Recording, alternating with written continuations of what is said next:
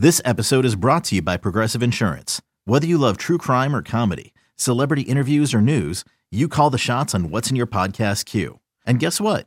Now you can call them on your auto insurance too with the Name Your Price tool from Progressive. It works just the way it sounds. You tell Progressive how much you want to pay for car insurance, and they'll show you coverage options that fit your budget. Get your quote today at progressive.com to join the over 28 million drivers who trust Progressive. Progressive Casualty Insurance Company and Affiliates. Price and coverage match limited by state law. You could spend the weekend doing the same old whatever, or you could conquer the weekend in the all-new Hyundai Santa Fe.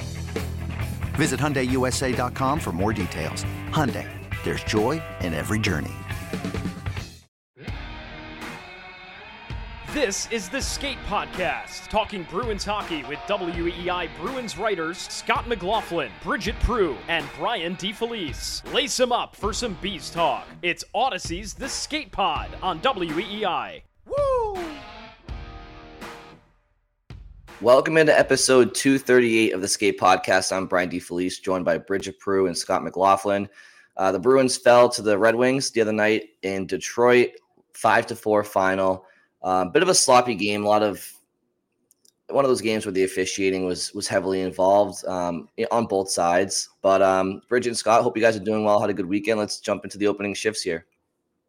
Yeah. So my opening shift is just that missing half of your regular defense core. A lot more noticeable in game two than game one.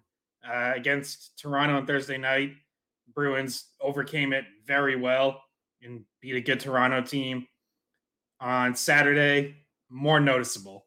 Uh, Mason Lohrei, after a great first game in the NHL, struggled a bit in his second game.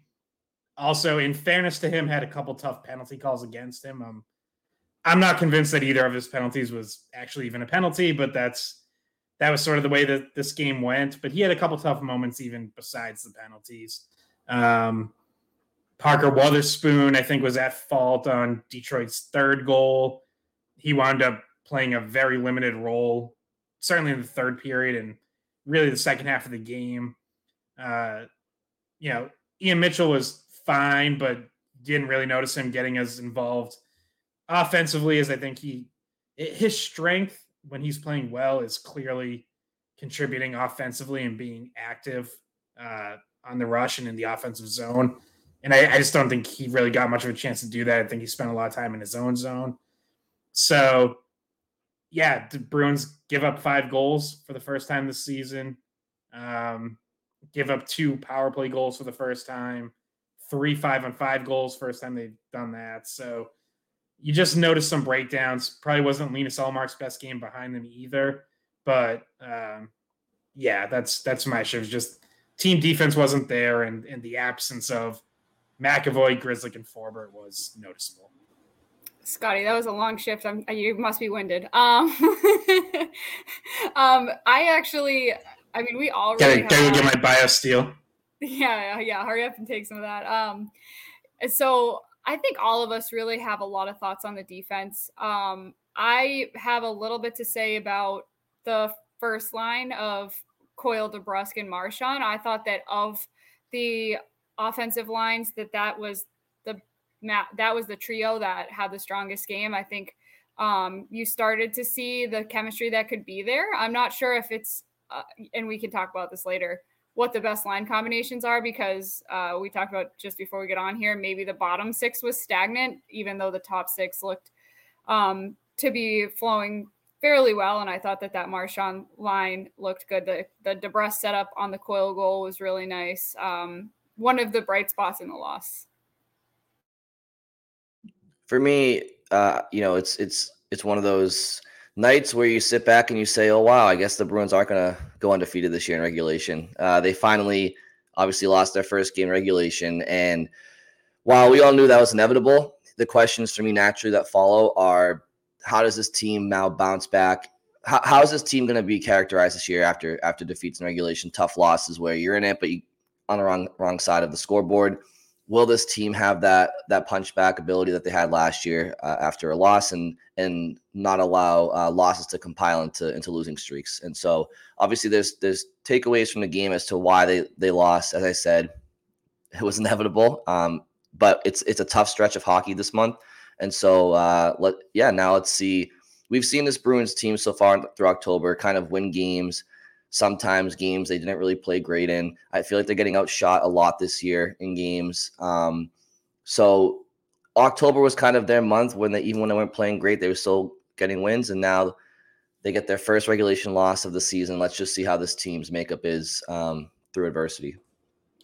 Yeah, and to that point, they have a huge challenge when it comes to bouncing back because Monday night they're in Dallas to face a very good Stars teams. And we know they still don't have Grzelcyk. He's on long term IR.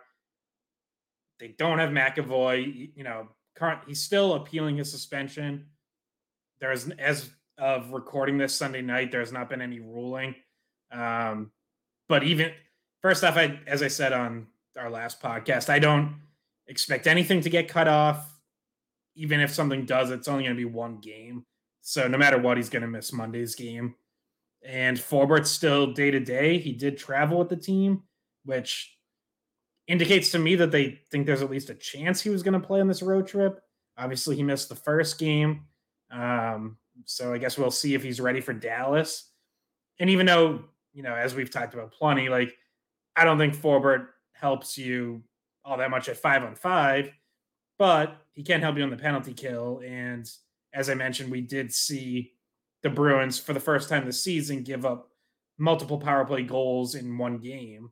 Um, obviously, part of that is that they were shorthanded eight times because there were just a bajillion penalty calls.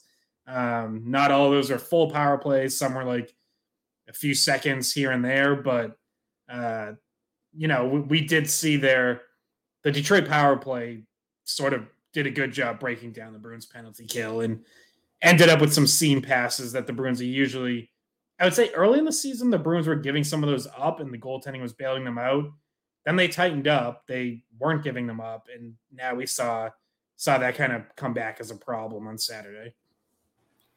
Yeah, no, the penalty kill, uh, Forbort could, we, we know how Forbort could help the penalty kill. Um, luckily for the Bruins, he seems to be close to coming back. And so they're not going to be down three defensemen for much longer. But as we talked about, Grzelcyk is going to be the longest. Um, McAvoy, I don't think is going to get any games taken off his suspension. So that means um, the Dallas game and the Islanders game, he'll probably miss both and be back for Montreal.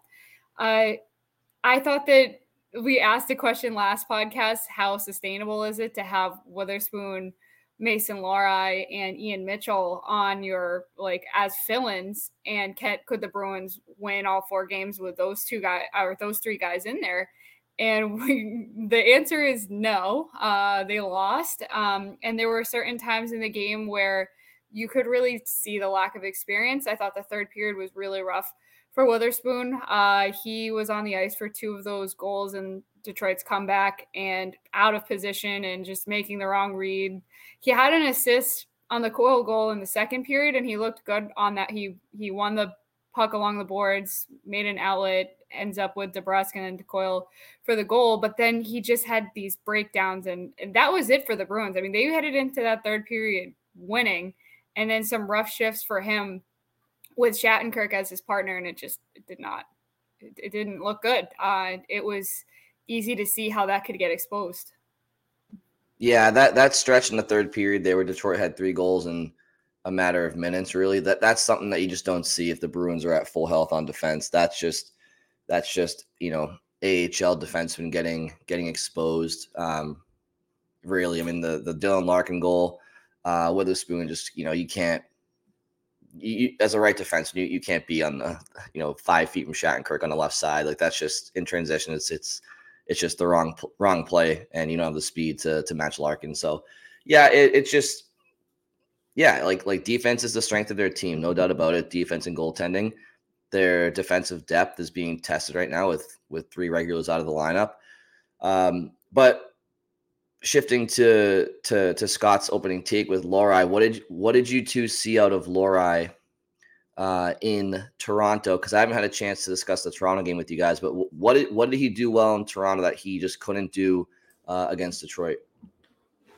Well, I think if you start in his own zone, And then against Toronto, after he, he did bobble a couple breakouts like very early in the Toronto game, and then was really clean the rest of the way and consistently starting transition opportunities. Uh, I thought against Detroit he had more um, rough breakouts or just trying to force plays that weren't there. Uh, I thought he struggled to get as involved offensively, um, which was certainly a strength against Toronto as well. Uh, down the stretch, Montgomery was throwing him out there for like almost every offensive zone shift because he kept making things happen.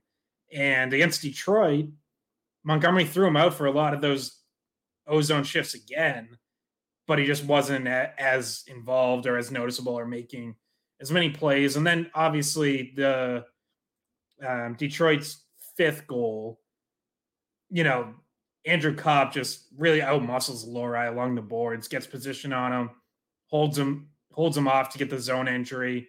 Um, and then I, I, did think Ian Mitchell was a little bit at fault as well. I thought he gave JT Compher way too much of a gap. Um, Compher gets a shot off that hits the hits the post, and then Copp's there to bury the rebound. Just again beat beat Lohrei to the puck. You know, a little bit of a fortunate bounce went right to him, but uh, that that was a tough play for Lohrei too. And like I said, on, on the box score, it's going to look even worse because he also had two penalties in the in the third period one that led to a goal against. I, I get, like I said, I thought both were marginal calls at best. One's a hook where um, I think it was either Cop or Compher.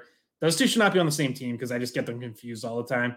Um, like chicken winged and you know grabbed a stick under his elbow to hold it there, and then the, the second one, Lohrei like nudges Michael Rasmussen, and Rasmussen just collapses into the boards and and hits his face on the dash in the process, which made it look worse. But like in my mind, was really Rasmussen's doing. Like I, there's no way the contact Lohrei made caused him to to flop that hard.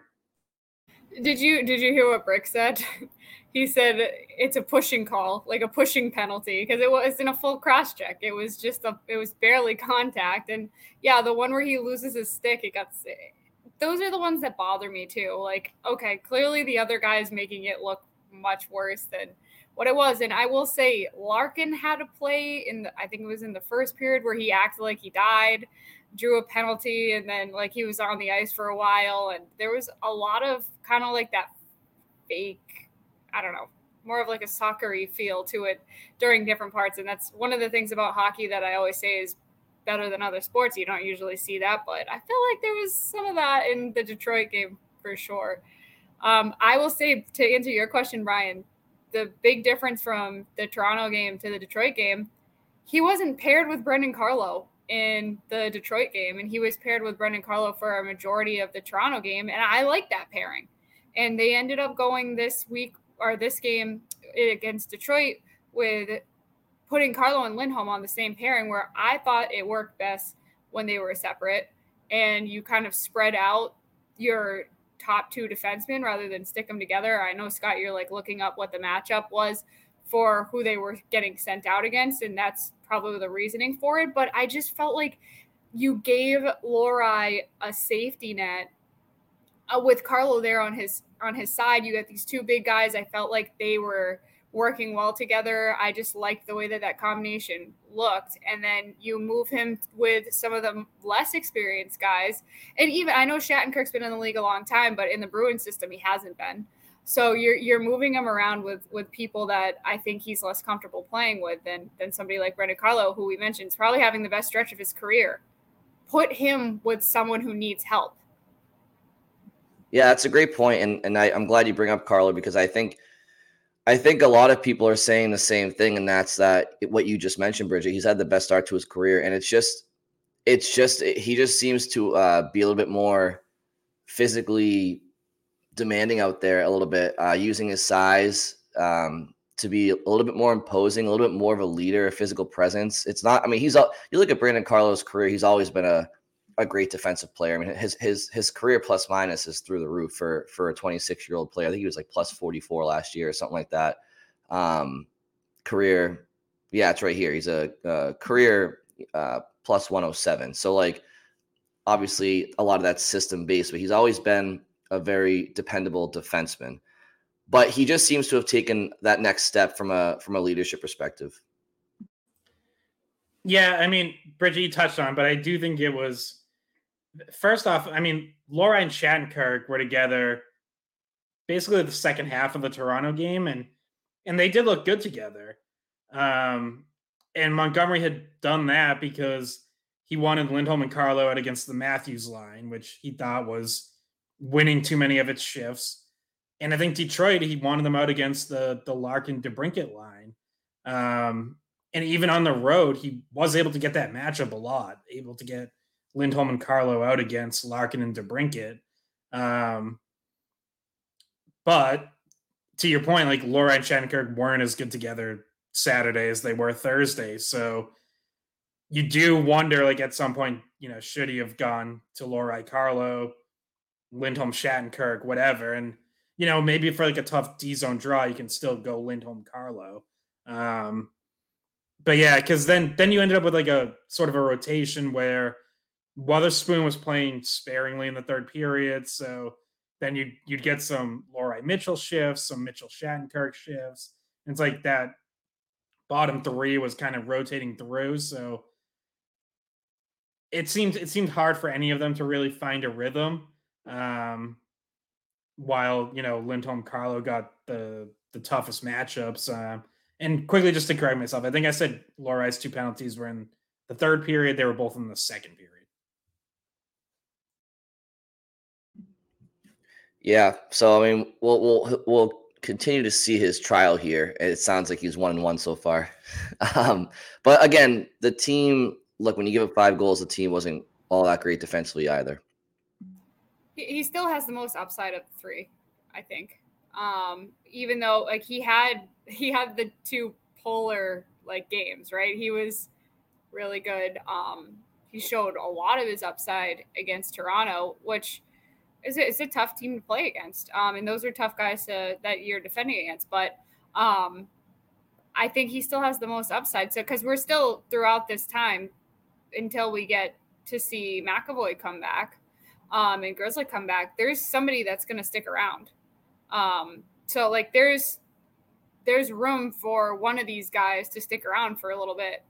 And I, I don't know if you guys have a, a, preference as of yet, or you still want to watch the way that Mitchell works in Lohrei, and, and I don't think Wotherspoon's going to be the one to stay around, but um, yeah. I still think that Lohrei has the most upside, and if he gets back to the way he played against Toronto, then he he'd probably be the one sticking around a little bit longer.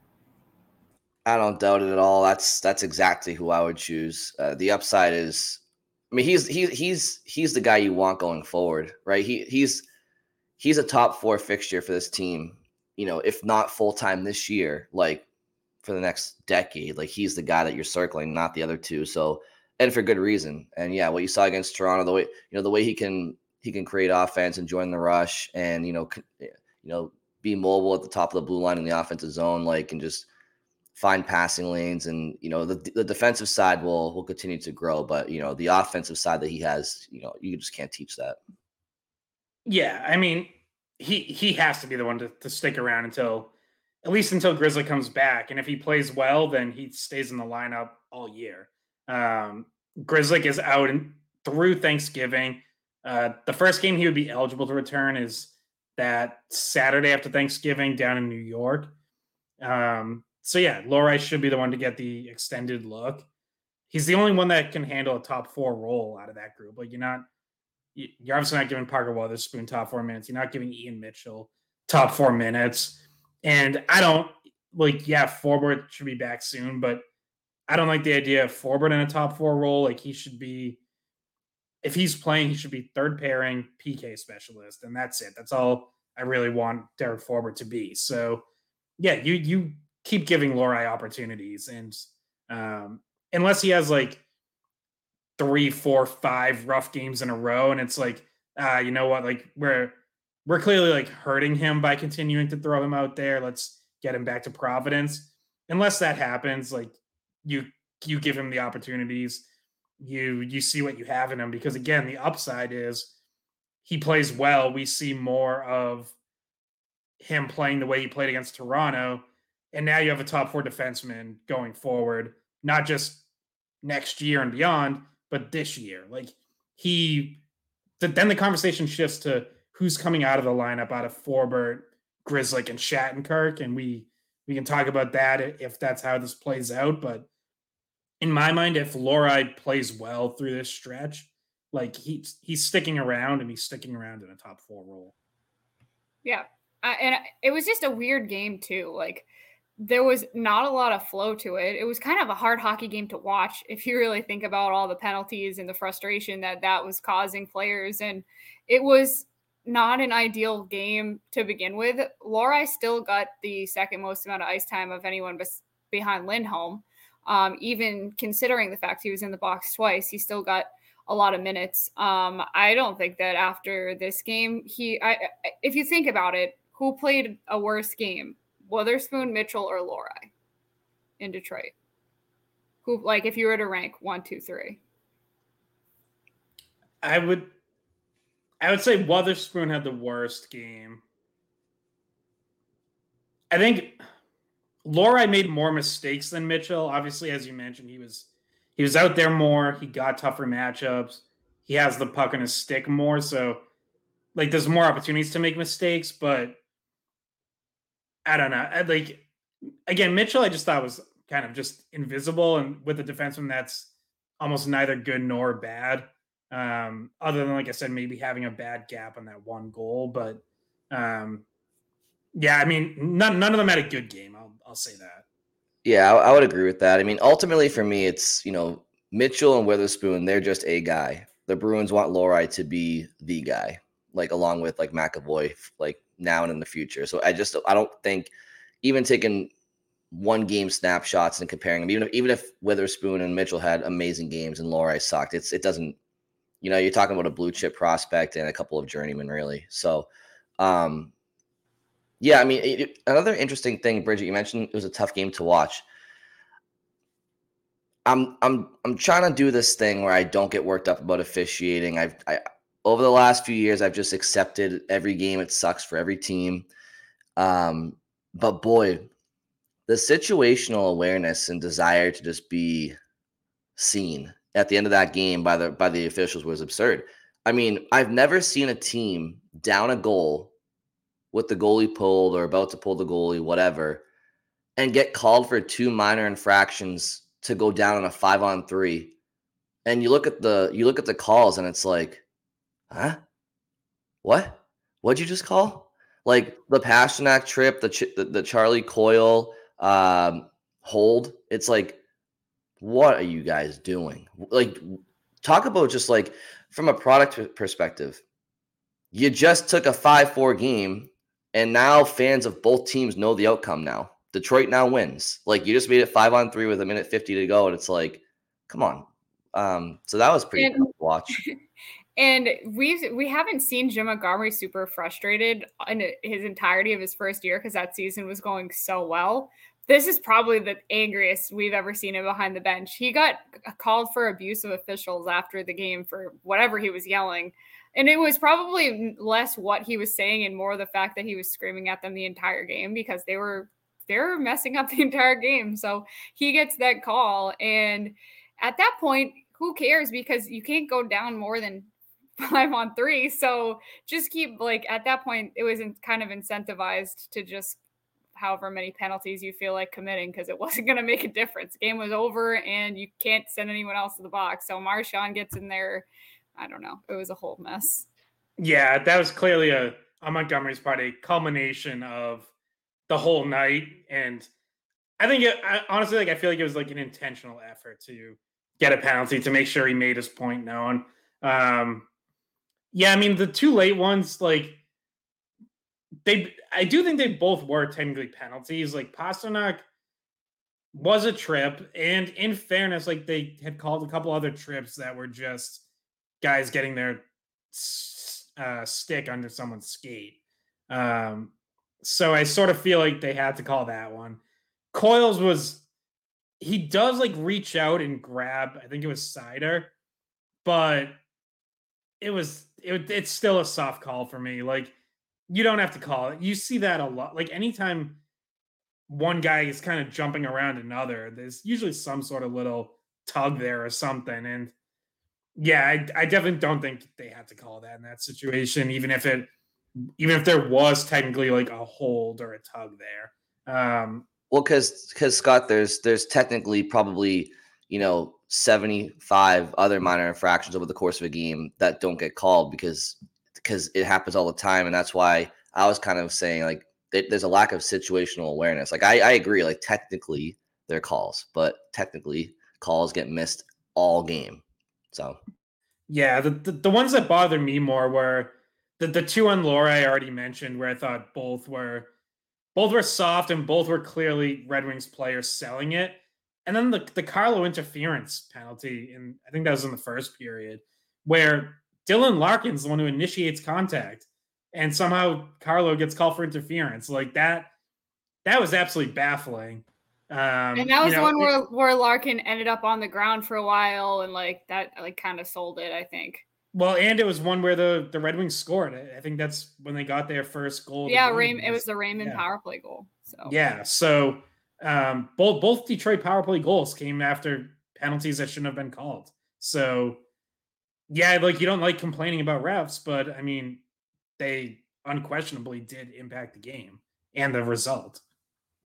When you need mealtime inspiration, it's worth shopping Kroger, where you'll find over 30,000 mouthwatering choices that excite your inner foodie. And no matter what tasty choice you make, you'll enjoy our everyday low prices, plus extra ways to save, like digital coupons worth over $600 each week. You can also save up to $1 off per gallon at the pump with fuel points. More savings and more inspiring flavors make shopping Kroger worth it every time. Kroger, fresh for everyone. Fuel restrictions apply.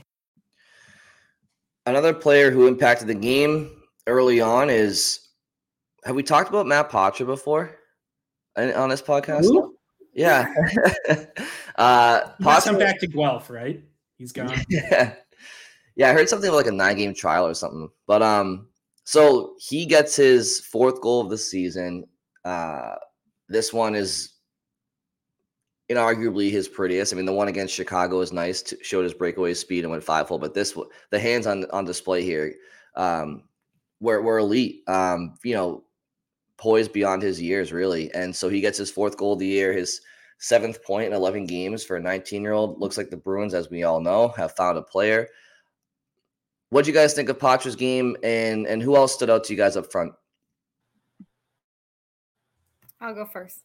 Um, so that was a beautiful goal. And with it, what you kind of see from him is just that he, first of all, he sold shot first on the forehand, and then he was able to just very calmly just move to the backhand, put it in, and it completely was able to fool everyone, the defender, the goalie. Um, and I think you just kind of could see his skill set in that he doesn't have to do anything fancy. It wasn't necessarily fancy and it was just smooth and and uh, made it look easy and he just looked very calm which is kind of how he's looked the entire time even though he's 19 and he's playing his this was his 11th game in the NHL um, he and the funny thing is now he has more goals than he has assists. He's got four goals and three assists. So we're talking about him as a playmaker.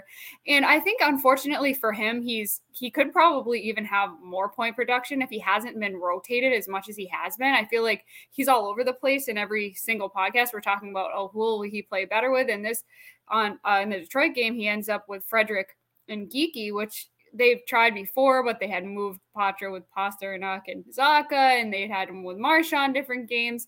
And I almost feel like he's found a way to impact the game, even when his line mates have been shifted around and, and chemistry has maybe been a little bit hard to come by for him because of all of the rotation.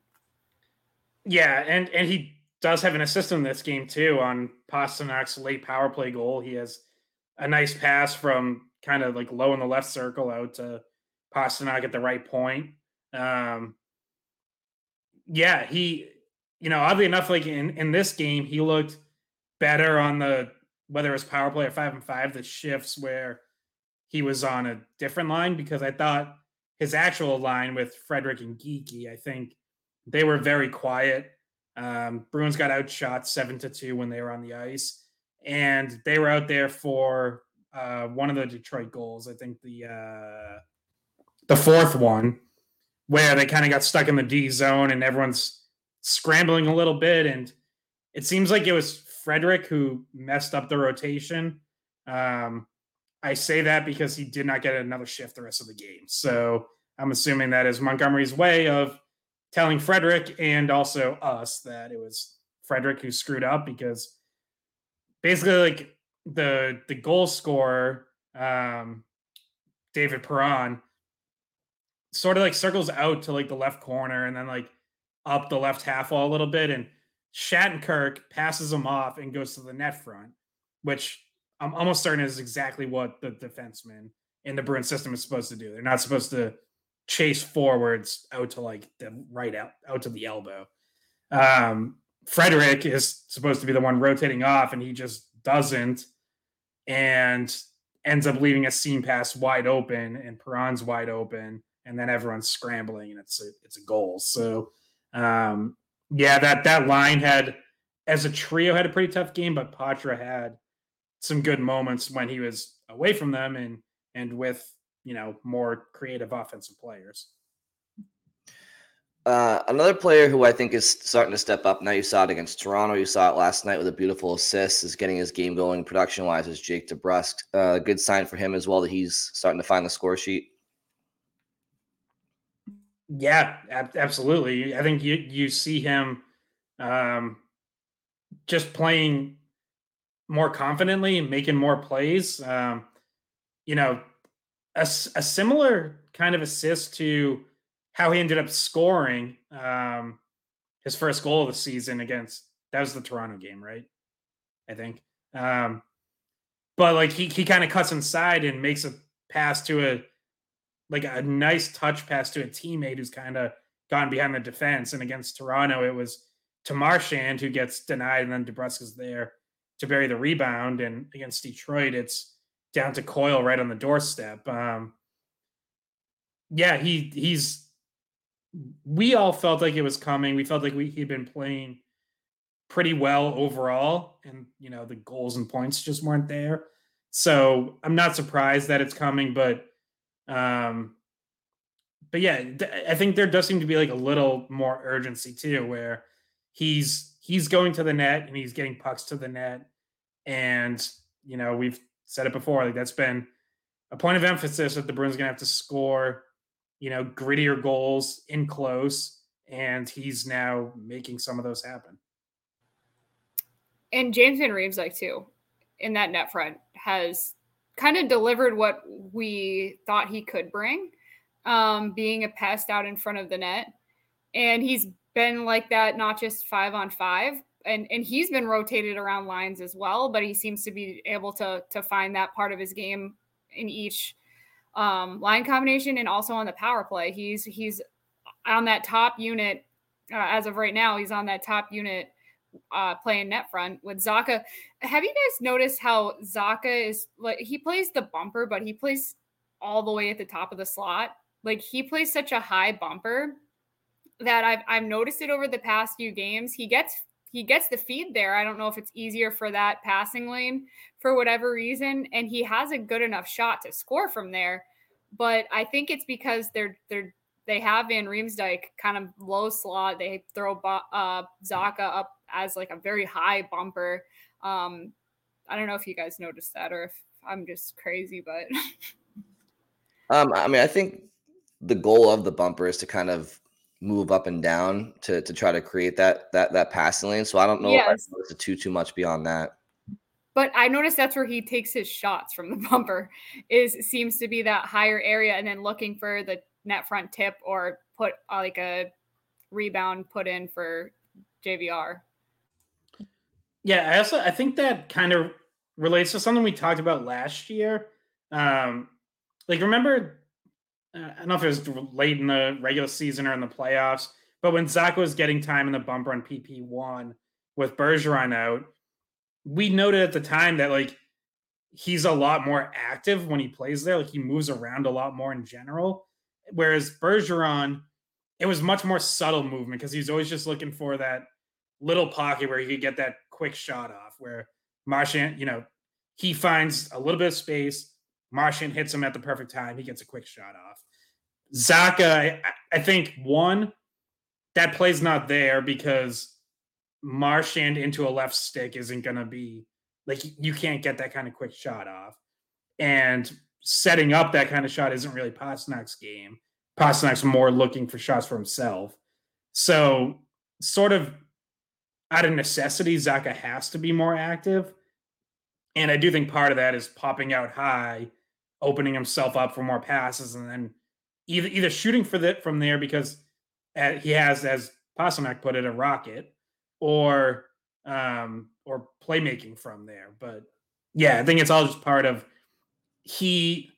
I think he wants to play that position differently than Bergeron, and I think he has to as well.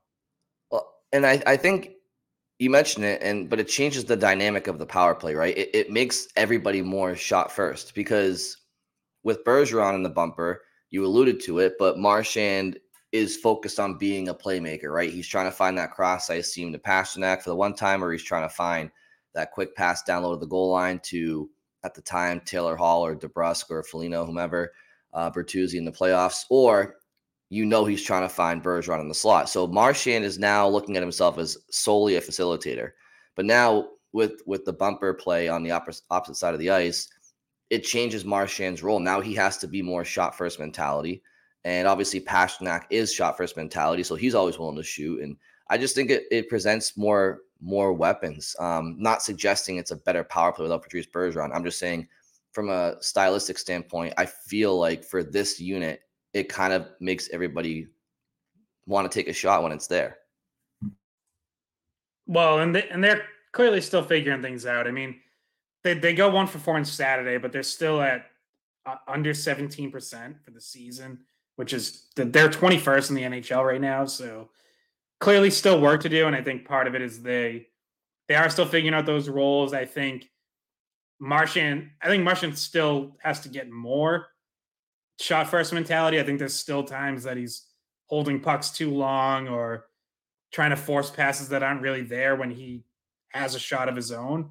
Um, so, you know, everyone's still kind of trying to trying to find that right balance and find the plays that work for them. And now, obviously, having McAvoy out the last couple of games, Shattenkirk's the same same side shot, but he's also you know he's a different player than McAvoy too. So that that changes things again. So um, you know it is it is one area that they definitely still have to get better though because offensively they're basically a middle of the pack team right now, and I think that's not the end of the world when your defense and goaltending is as good as the Bruins defense and goaltending is.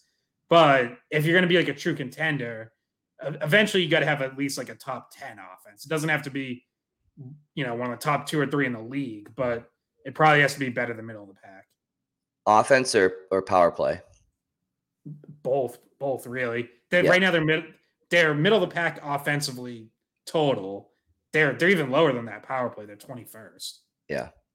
Yeah. And in the past, their power play has always been a top, a top 10 power play. Um, still, even in those days, they would have some Jekyll and Hyde tendencies. But yeah, I mean, I guess what we were saying is like in theory, everybody should be shot first mentality. It hasn't happened that way yet. Um, and yeah, it is surprising. Anytime you have a power play with David Pastrnak on it and Brad Marchand and McAvoy, like you shouldn't be that low. Um, Bridget, I have a question for the two of you regarding the, the bottom six, but I don't want to. If you have any thoughts on on the power play to finish off, or okay, so um, if this team is healthy up front completely, should Danton Heinen be a a permanent fixture, uh, a top 12 forward on this team if everybody's healthy? Obviously, Lucic is out, Lauko's out on the fourth line. Um, but and and I know that there's a certain identity that fourth lines are often created for by head coaches, right? And a player like Danton Heinen might not fit that rugged, you know, fourth line uh, stereotype of a, of a, of a you know physical forechecker, whatever. Cause because look, like player for player, Danton Heinen's a better hockey player at this stage in their lives, and Milan Lucic and better hockey player than Jacob Lauko, but but those two have a role to play and they play it really well when they're going. So if this team's healthy up front, um, is has Danton Heinen showed you guys anything in his in his three or four games? I think it's three. Um, that tells you maybe he should be uh, maybe a third liner on this team or maybe a fourth liner. I so it's kind of a complicated answer, but it's also kind of simple. I don't think he's earned it outright from anyone. Um, so I think that he more than likely would continue being rotated in and out of the lineup depending on matchups, depending on teams. Um, do you need a heavier fourth line? Is your fourth line going to be played more or less um, matchup wise? I think that he's done well enough to not be like, to not make anybody think, including coaches and management, that he can't handle it. And I think he showed showed flashes where they've even trusted him on the uh, on the Pastrnak line. Um, he's somebody who's not super flashy, but does have some of his speed. I think that he's good enough to stay with the team as not necessarily, I won't even call him the extra forward, just one of, say, maybe two or three forwards that rotate in and out of the lineup. Yeah, I, I pretty much agree with that. Like I, I've described Danton Heinen before as someone who will never really look out of place anywhere or really hurt you all that much. But I, if everyone's healthy, I like that fourth line of Lucic, Beecher, Lauko. I like the the speed that Beecher and Lauko can bring, the physicality of Lucic and Lauko, and, and even Beecher, who I think has continued to play pretty physical even with those guys out. Um, that just seems to fit better for me. And then higher in the lineup than that, I think I think I've seen more from Geekie and Frederic than Heinen. Um, and in fairness to Heinen, like he went a long time without playing in games, and that's tough. And I think you've seen that pop up at times, these three games that he's played, where, you know, there's been times where it seems like a guy either closes on him faster than he was anticipating.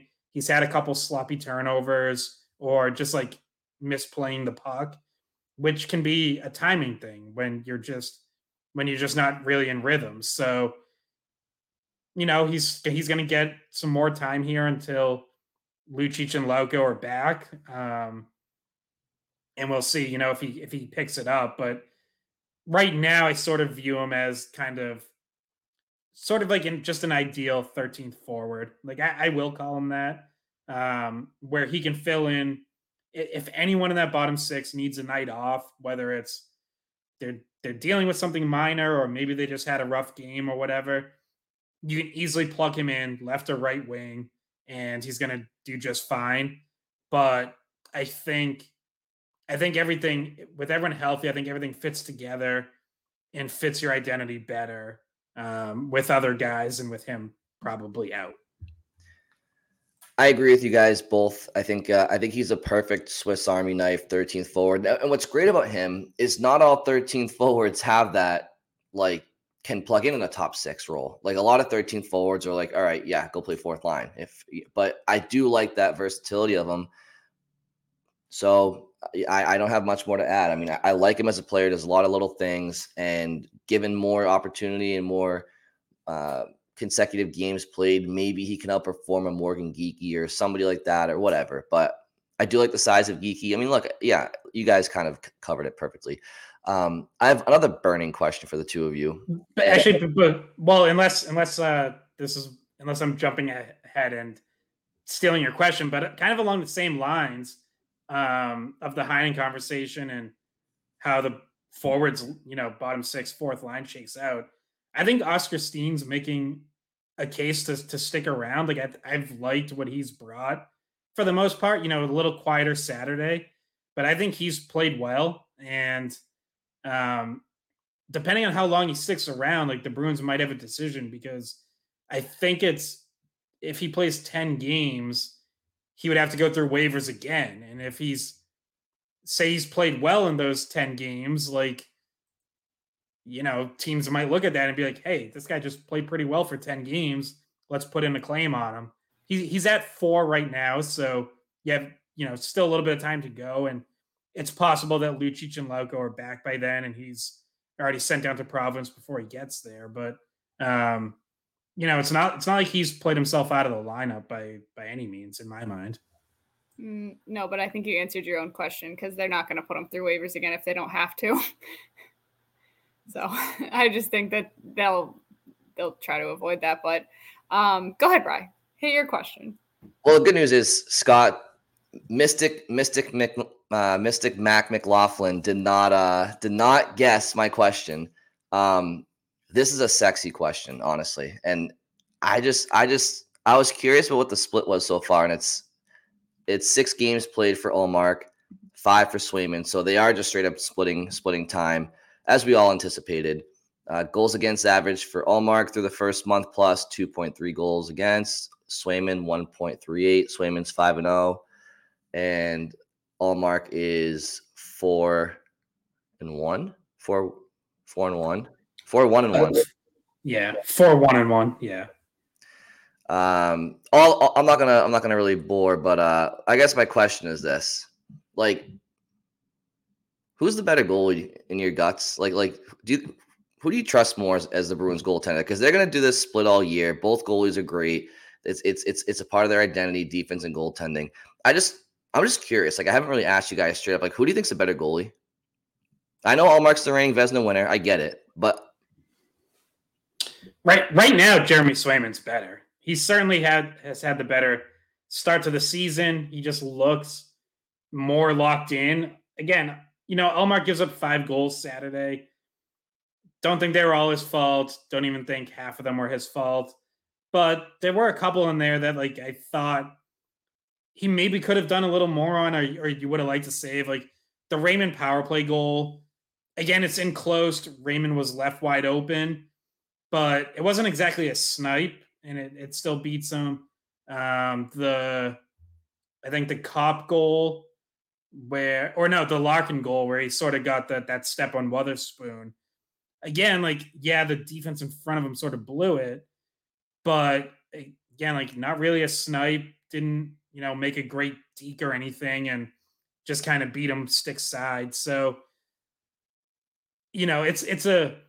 I feel like like we got to keep it like in perspective because we're like everyone's like, Ullmark's struggling. Swayman's clearly better. And it's like, okay, Linus Ullmark still ranks in the top 10 in the NHL in save percentage and goals against average. And as you said, he's 4 1 and 1.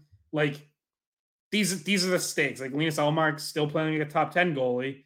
Jeremy Swayman's played like the best goalie in the NHL so far. So I would say right now, this very moment, I'm more confident in him. Um, you know, if that remain whether or not that remains the case, I I don't know. I guess the way I would describe it, and not to jump in, Bridget, because I'll throw it right to you, but like if the Bruins are in a situation where they have an embarrassment of riches in net and and they feel like there's a deal that is out there at some point in the future to help their team elsewhere. I don't want them trading Swayman, but like I wouldn't, but like I would veto a Swayman trade, but I wouldn't veto an Ullmark trade if it made them better. And I guess that's my way of saying like I just my gut, I just like Swayman better as a as a player. I think. Okay, so those are two different questions. those are two. Those are two. I was about to give you. You said you had a sexy question. I was going to give you the least sexy answer possible. Back to part one. Back to part, to part one, which is that just please keep rotating them, keep them healthy. I trust both of them. I don't see any reason to think Ullmark is like to have a terrible slump. Um, I think that last season as well, we had this come up right around the trade deadline. Well, pretty much the whole year, but more intensified at the trade deadline. Do you trade Ullmark for, um, you know, while he's at his highest value? Um, I still think that Swayman is untouchable. So I agree with you on that, um, which kind of just means that by default, Ullmark would be the guy that you would look to deal if you thought you needed to. However, the same caveat as last year, you're probably better keeping both of them. Just this time in the playoffs, use both of them when you when you can. Like act like you have a backup. If you want to call Swayman that, act like you have a second goalie that if someone struggles, you can put them right in and not wait to game seven um, and put them in a tough situation. So keep both your goalie, keeping both your goalies is probably the move anyway at the trade deadline. I don't think they're and once again, I hit you with a non-sexy answer to your question of both of them. So you're welcome. Well, you, you you did just touch on something I want to get ahead of. Um, because I was on this train last year and I want to make sure everyone knows I'm on it again. But if if this rotation stays as strong as it was last year, as strong as it's been so far this year, and the last month of the season, all Swayman are both playing great, and you're still rotating, rotating the playoffs. I, I'm telling like me from too, last year. Scott. Me yes. too. I yelled at Jones on the radio because they had me filling in for Megan or, or Arcand. I forget who it was for like a week during the playoffs or like the week, the first week of or the week before the playoffs. And I was yelling at him, they need to keep rotating. And everybody was yelling back at me, no. But um, anyhow, and, and by the way, that it wasn't just Jones. Like, this is a popular opinion by like people who are like traditional traditionalists in terms of hockey. Last like, year, last year was the opinion of 99% of people around hockey I talked to. Like no no one supported the idea of rotating the To be okay, but let me ask you guys this. Let me ask you guys this. What we haven't seen, and this dates back to Tuukka before Ullmark was even in town. Uh, here, come here it comes. Here's the here's the, the, the other opinion that we're talking about. It's no, 2 no, no. Brian. Be quiet. no, no, no, no, no, no. Look, look, look. And by the way, so I bring all this up because I, I want to bring up a uh, a tweet that that John Buccigross uh, put out. Um, uh, so I'll get to that. I'm sure you, maybe you guys saw, maybe you didn't, but I'll read it anyway. But the one thing I, I, I honestly, I will, I'll bend the knee if you want to. If they want to do a, a split, fine in the playoffs. I don't care, whatever, because I, whatever. But I will say, and this dates back to when Tuukka was in town before Ullmark, we haven't seen Jeremy Swayman been given a playoff series to himself and I'm kind of interested in that. Like I, I just am. I, I want to see. I want to see if he can. Like I want to see how he does as a as a as a lone rider in the playoffs. Like I, I just I just want to see that. Is that really, you know, um, uh, like argumentative of me to to, to say? I just want to see what he can do as a as a as a goalie who gets to see gets a series to himself. So. Um, no, but, yeah. I don't think I don't think it's argumentative at all. I think it's just that it's just like the, the classic if it's not broke, don't fix it. Like it worked through the entire regular season. So give them both their chance. Like I'm not saying give one the whole series. That that's kind of the whole point that we're making. And I know what you're saying, Brian, as well. Absolutely, they should have last season and should this year play him more than they did in a playoff series. Yeah. Well, and and I'll say like if I guess my overarching take on like goalies in the playoffs is sort of what Bridget just said is like stick with stick with what's working. So if we get to March, April, and Swayman's playing better than Ullmark, and he's starting to get two out of every three or three out of every four, then I'm totally if that's what happens, I'm totally fine with Swayman's the number one goalie for the playoffs, and he's playing until he gives us a reason not to. Like I'm still fine with that. I'm not like saying I'm 100% committed to a rotation no matter what. I'm just saying if you end this season the same way you ended last year, where it's working so well, just use it. And one other thing on this Billy Jaffe on Morning Brew, this was like a couple weeks ago now. And I feel like it sort of flew under the radar, but he made a comment that he's gotten the impression from people in the organization that they are more willing to use a rotation in the playoffs this year. And I've, I've, he's probably talked to more people than I have, but like I've sort of gotten that sense too. I guess the one thing I would add onto that is that everyone said last year that they were open to the idea, but they didn't do it. So it's one thing to say you're open to it. It's another thing to obviously actually do it when that time comes. I so now because of all a lot of the conversation we had going into last postseason, um, Scott, that you mentioned how you you want to see uh, a split, and if it ain't broke, don't fix it. I am. I'd be lying if I said part of me doesn't want to see if that actually does work. But at the same time, like, have we seen in NHL history like like that ever work for a Stanley Cup champion? What we have, what we have seen, and and that I'm genuinely asking. I don't know the answer. What we, it, it, worked for. That- I I can tell you that last year it didn't work when they well, stuck with mostly Ullmark. It, well, it, it, worked. It worked for the Bruins in 1972. Okay. with with Gerry Cheevers and Eddie Johnston. Well, in the, in the, in the modern era, let's call it. Um, yeah, but Brian, I feel like I feel well, like you haven't had. This is the I feel like I'm having the same. Com- I'm having. Hold on, hold on. same we're, conversation. We're not. We're, we're not because I, I just I just said like I actually kind of I am I am curious to see if it if if it works in the, in the postseason. I'm just saying before we all sit there and say, well, it worked in the regular season, so it's it's going to work in the postseason. I would just say that we have seen situations like Vegas last year where it's not the same goalie the whole time, right? Or like the Penguins in 16, 17 or one of those years, you know, you, they gave Marc Andre Fleury like a couple series. They gave uh who was who was the other goalie at the time? Matt Murray. Yeah, like they they split time, but it was kind of like it wasn't every other game. It was kind of like series, and it I was well, and, and it was like partially performance based because they each kept they would each have like two or three good games and then like one or two tough ones. So I, yeah, I just think look, I'm I honest honest to God, like I I I really don't care. Like I'm I'm fascinated to see if it does work in the postseason because it has worked in the regular season. And I do acknowledge that the game is changing and the workload is tough on these goalies. I just think that if you if you go the alternate goalies in the playoffs, all I'm saying is that there's going to be times where you're like, fuck, who do we go with here? Just like last year in game seven. And I just think it might create a lot of anxiety in the coach's room and, and second guessing, and it's it's t- it's tough. It's like it's tough. What do you do? But I, I think you're gonna mm, you're gonna second guess either way though. So and like I don't understand why it's gonna it has to be so cut and dry.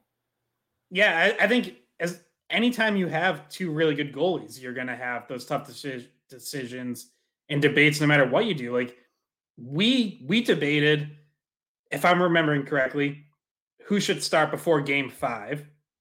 We debated who should start before game six. And we and everyone else debated who should start before game seven. So you still had those debates and tough calls to make, even starting the series with with one guy over the other. Mm. I mean, it's definitely uncharted uh, uncharted waters, and it's it'd be fascinating to see how how it shakes out. I I um I see I see the pros and I see potential cons. I, I think it, I think it's I think it could be tough for a goaltender because they're they're different creatures out there than most other hockey players. Like they have a lot of mental. This the between the ears is huge with them, and and they have their rituals and their routines, and to know like to know your opponents and and to know a game is yours or a series is yours. I just think there's a, a sense of ownership that sometimes can be troubling if you're going. It's it works in the regular season. I acknowledge. I think the playoffs are different, but this is a way too premature conversation. Ultimately, I wanted to ask you guys uh, uh something about what John Buccigross uh, tweeted because I find it fascinating and I don't even know my answer to this. So I'm going to pawn it off to you two and then maybe steal one of your answers. So just for some for some context, the Edmonton Oilers are playing awful this year, and the biggest reason so far is their goaltending or lack thereof. So Ryan Whitney um, tweeted out two days ago, Oilers lose lose another 852 save percentage type evening. John Buccigross quote tweets that and says this Ryan, would you trade Draisaitl and Foegele for last year's Vezina winner, i.e., Ullmark, Jake DeBrusk, Matt Poitras, Fabian Lysell, and a 2026 first rounder? the Central Registry would approve this proposed trade for cap and roster implications. What are your thoughts on that hypothetical situation? No, I see people saying a million. No, I see people saying the Bruins would never do that, and I see people saying the Oilers would never do that. And so, yeah, I I did not see this tweet. So hold on, read this off again, and I want to pull it up so I can look at the whole thing. But I'm sure. I'm sure some listeners may also have may also need this whole package repeated. So okay, all right, one more time. So, Ryan, would you trade Leon Draisaitl and Warren Foegele for last year's Vezina winner, Linus Ullmark, Jake DeBrusk, Matthew Poitras, Fabian Lysell, and a 2026 first rounder. The Central Registry would approve this proposed trade for cap and roster implications. No. Man, Hard pass. I'm I'm a lot more in the in the I need to think about this because Why? because Why? Leon Leon Draisaitl's fucking awesome. That's why. like I mean, he's, he's, he's one of the he's one of the three best players in the world. well, But so does he make your team like does he make this year's chances of winning the Stanley Cup better if you take away one of your like two of your prospects, your one of your goalies maybe who might be your better goalie in net by that time of the year, we don't know, and Jake DeBrusk, like we've already talked about the holes they have up front. I just don't see how that's super helpful for the Bruins. Well, your your your top three centers now become Leon Draisaitl, Pavel Zacha, and Charlie Coyle. Um, you replace Linus Ullmark with Jeremy Swayman and Bussi, and yes, Fabian Lysell, for all we know, ends up being a twenty point score in the NHL. We don't know; he's still struggling to find his game in, in the AHL. Matthew Poitras, He, he just had his best weekend of the season, by the way. Just had a, a really strong weekend. I mean, so Bridgette, I hear what you're saying. It's like you're you're, you're t- taking a lot of holes away, but I mean, no offense to Jake DeBrusk, but like or Linus Ullmark, Leon Draisaitl is one of the best hockey players in the world. It's just something to But think about. you- There's a lot there. I I I also say no be, from the Oilers standpoint too. Like I like I just say no overall because I think both both teams are like what?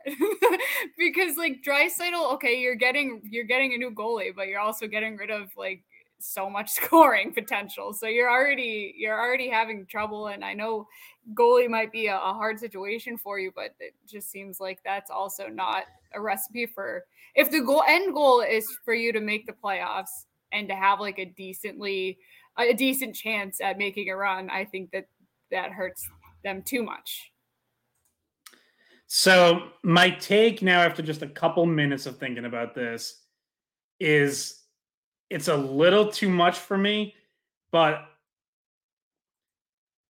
I, I'm like I'm still close to 50-50 though. And I think if I could just slightly downgrade like one piece of this, like can I hang on to like is there any chance I can hang on to Poitras and and it's a different player instead? or the first round future first becomes a second like it, it feels like one too many like high end pieces but even with that like i'm still really close it's like a, it's like a 47% it's like a 53% no 47% yes The biggest part for me is Poitras. Like I obviously we all love him and he's 19 years old. I mean, Jake DeBrusk, for all we know, can walk after the season, right? He's he's a free agent, right? Yeah, mean- he is. Yeah, this is, And- this is the contract year for him. look, and we all like Jake DeBrusk as a player, but let's be honest, night to night he leaves something to be desired. Whether it's eh, he's just he just hasn't. Cons- I mean, last year was great. I don't want to take last year away from him, and he was injury uh, he was injured and would have had a career year easily. Um, but we're talking about Leon Draisaitl, and we all know that Jeremy Swayman is a he's a high end goaltender in this league, as we've discussed. Um, and and the Bruins have goaltending depth in the system. And honestly, goaltending is I don't want to say it's easy to find because if it is, Edmonton wouldn't have their issues. But um, it's been easy to find in Boston. Let's and they've never given me reason to not believe that they can get goaltending in the system, and they already have it. So, I mean, Poitras is the big thing, but you got to give to get, right? And it's not that giving up all isn't giving up or DeBrusk isn't giving up. But I mean, Leon Draisaitl's, again, he's one of the top players in the world. What's his contract? How much does he have left on his contract? It's a great question. I wish And how? And I want to check his age. give me give me one second well, he's in Pastrnak's draft, so he's probably around 27 years old. Right? Twenty-eight. Okay. DeBrusk is 26. DeBrusk, DeBrusk is 27, I think. Um, so, so, here's actually so this becomes another little bit of a complicating factor so Draisaitl 28 only has one year after this at 8.5 million so you're you're also giving him a mega extension Yes. No. So that's Well, to, so to me that only that only adds to I need to downgrade one of those pieces. Like I, I can't give up all of that. Um, but if there's any way I can get done without giving up one of like Poitras Lysell or a first round pick, I'm not giving Yeah. up Poitras at all. I just take him out. just like no, sorry, he's Even not. I- He's not even a prospect. He's your number two center right now. You yeah, what I mean? exactly. right? But if you're getting Leon Draisaitl, Draisaitl's your number one center. Oh, no, exactly. Your number two. So No, I know, I know. I'm just saying, like, like, like Lysell is still a prospect to us, but, like, but Poitras's. I mean, he's an He's- NHLer. Right. Like I'm I'm not trying to trade Matt Poitras. obviously. I I think he's a part of their long-term future and you know is going to be a very good player. But in a mega trade for someone like for a superstar like Draisaitl, he he wouldn't be untouchable for me. So we got two no's for the two of you right now. As as, Yeah, as, n- I was a hard no. as Just Buccigross No, put it. no to that exact deal, but open to discussion. Okay, That's so only because he he just loves Draisaitl so much that he's like he's he was in as soon as I he mean- said Draisaitl, and then he was like maybe not. There's not much there not to love. Like he's a pretty great player. know. I just want to pull up. I, I want to pull up Draisaitl's uh, career stats real quick, just because I think Connor McDavid kind of makes people forget how good Draisaitl is, and he has 757 career points in 648 games, and he's a plus 29 on an Oilers team that's never been good defensively in front of that he's been playing for. Um, He- and if I can, he had maybe- hundred. Yeah, he, he had 128 points last year. Uh, and and uh his um his his playoff stats i also believe are through the roof uh he has 49 career playoff games and he has 77 points yeah i'll take leon Draisaitl. so you know what for the sake of discussion and if and i'm giving up who jake DeBrusk and linus Ullmark and fabian lysell who's played how many pro games i would hate to give up poitras but yeah I'll take I'll take the guy with 128 points last year. Well, What was the draft pick? I that's the one part I missed. It was a fir- it was a first rounder in 2026. that the Bruins give. Yeah. Hmm. But what Hon- honestly, who are you drafting with a first round pick? No no one touching Leon Draisaitl. That's for damn sure. No, And he's but what if he doesn't want an extension? like you're fucked. I think I think he would because because he's been in Edmonton for so many years with bad defense and goaltending. Like you come to Boston and you just don't have that. You're a playoff team every year. Does he have Uh, um a like a trade agreement? What's it? Uh, does he have any sort of Um, limitations? I'm sure he does. Yeah, he has a uh, blah, blah, blah, blah. player submits a 10 team trade list. So he gives the Oilers 10 teams he would accept a trade to. Um, Guarantee Boston's on that list. right, like as it should be, because you can say, "Hey, want to play with David Pastrnak for basically the rest of your career?" How's that sound? hmm If you could guarantee an extension, then that like totally changes like the Yeah. entire deal. I mean, I love what I've seen on Matthew Poitras, but like it, it's like most hockey players never grew up to be Leon Draisaitl in this league. It's just it's just the reality of things. So, and he's still, you know, he's young. He's in his 20s still.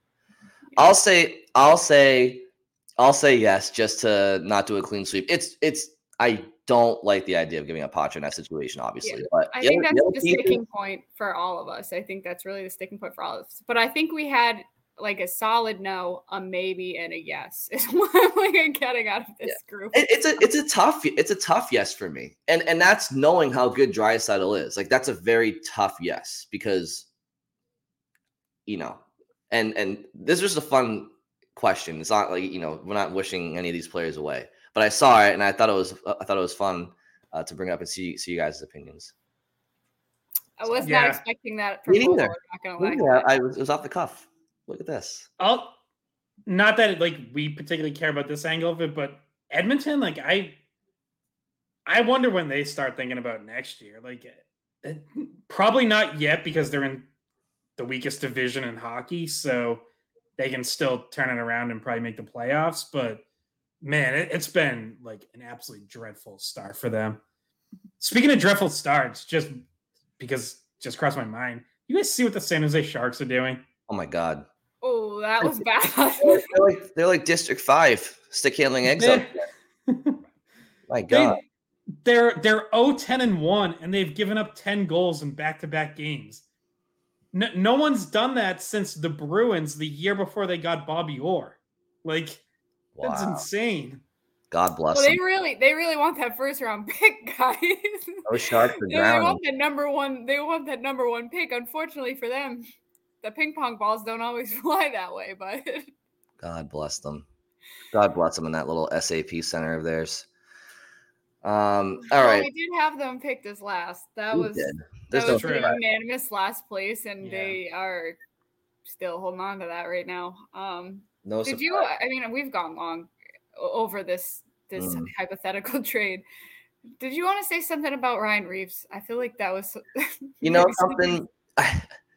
I guess I guess because I didn't get to it. I just hope that Lucic is back in the lineup when they play Toronto in December because he's going to have to step up and pr- probably fight him because if Lucic isn't there, obviously the Maple Leafs are, you know, making this whole thing about the whole Marchand Liljegren incident, which the fact that it's an incident is just um, you know it's it, it's it's bias. It's it's Toronto bias. It's Marsh. It's it, it was it, you guys may have discussed it last episode, but it was a hockey play. Um, Marchand's entitled to that ice and that movement, and so the fact that Toronto is making these comments, you know, ba- basically saying we had, we had team meetings addressing the lack of action afterwards, and Reaves pretty much calling up Marchand and you know pretty much saying wait till next game. So Obviously, the Bruins don't have he any. Could have done something that game. He could have, but could have done something that game. But, and by the way, this is this has shades of like the the Chara hit on Pacioretty, where it's mm. like, oh, the whole city wants him to come like go to jail or something. yeah, like, it was. It was.